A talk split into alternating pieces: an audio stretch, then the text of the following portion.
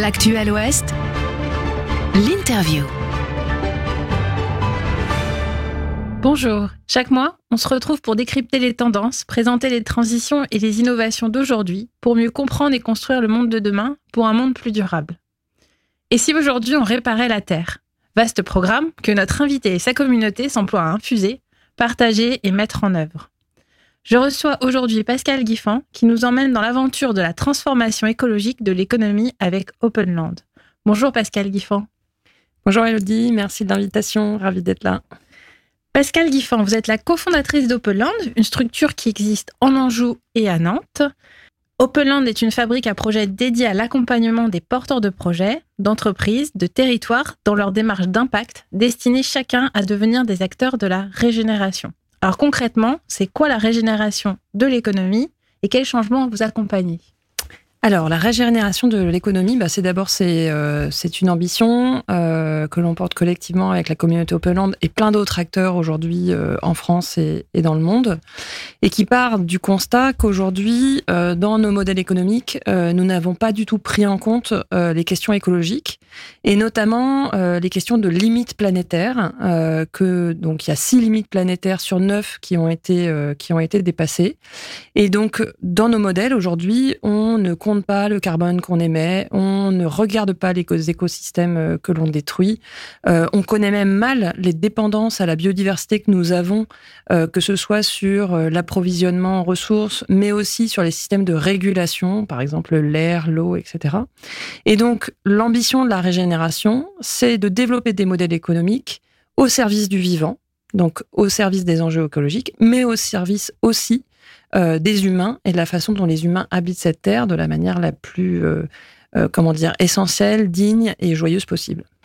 Et, et, du coup, vous le faites sous forme de fabrique? Alors, qu'est-ce que ça signifie pour, pour vous une fabrique? Alors, une fabrique Openland, euh, donc nous avons effectivement développé la première à Nantes. Une fabrique, c'est un lieu, donc on a un tiers-lieu euh, qui accueille notre communauté, euh, des coworkers, des ateliers, les personnes qu'on accompagne. On a une communauté de professionnels, donc environ 500 euh, professionnels qui se réunissent euh, sur cette ambition de la régénération. Et puis on a un parcours de transformation qu'on propose aux individus, aux territoires et aux entreprises. Ces trois éléments de la fabrique, en fait, euh, sont mis à disposition en open source pour développer d'autres fabriques sur d'autres territoires. Et donc aujourd'hui, on a Angers, on a Montpellier, on a Biarritz, on a Lorient et on a Marseille qui sont en train de se développer. Et vous avez parlé de parcours d'accompagnement. Justement, parlons des porteurs de projets et des entreprises que vous accompagnez. Qu'est-ce que vous proposez? Quels accompagnements vous proposez pour justement que c'est leur projet, leurs euh, activités soient régénérateurs et viables? Alors, on a développé un parcours d'accompagnement qui s'inspire euh, d'une thé théorie qui s'appelle la théorie du U, hein, qui a été développée par, le, par un labo du MIT, et qui était une théorie de transformation en fait euh, des organisations, des collectifs, que l'on applique à trois cibles. Les individus, donc ça c'est porté par l'association Openland, qui accompagne des individus de manière gratuite, ouverte à tous, par une forme de programme de préincubation de projets associatif, entrepreneurial, intrapreneurial, des entreprises et des territoires. Sur les entreprises, on a développé un parcours qui part de la sensibilisation, ensuite la prise de conscience des impacts de la chaîne de valeur de l'organisation, comment est-ce que l'entreprise porte dans sa vision, dans son intention, dans sa raison d'être, cette nécessité de la régénération et des stratégies d'impact qui sont nécessaires pour la mettre en œuvre. Et puis un labo qui permet justement de développer des produits, des services, des projets, des lieux qui prennent en compte ces enjeux. Et est-ce que vous avez des exemples concrets euh, d'entreprises ou de projets à, à partager? Alors absolument. Euh, alors par exemple sur la question de la sensibilisation, on a lancé avec le soutien de l'ADEME et de la BPI une initiative qui s'appelle la fresque de l'entreprise responsable. Alors vous peut-être vous connaissez les fresques du climat, les fresques de la biodiversité. Là l'objectif c'est que l'organisation développe sa propre fresque qui permet à des ambassadeurs au sein de l'entreprise, donc ce sont des salariés de, tout, de, tous les, de tous les départements, ça leur permet en fait de jouer un jeu avec l'ensemble des salariés sur quels sont les impacts de mon entreprise sur ces questions de climat, de biodiversité, de ressources et d'humains, à la fois en amont de, mes activités, donc avec mes fournisseurs, dans mes activités et dans mon aval, sur ce que je vends, comment je traite ça avec mes clients, quelle est la fin de vie de mes produits, etc. Et donc d'identifier les impacts positifs, les impacts négatifs et quelles sont les actions que l'on peut mettre en œuvre. Donc le premier objectif, c'est vraiment de sensibiliser l'ensemble de l'organisation dessus. Donc ça, c'est un premier exemple.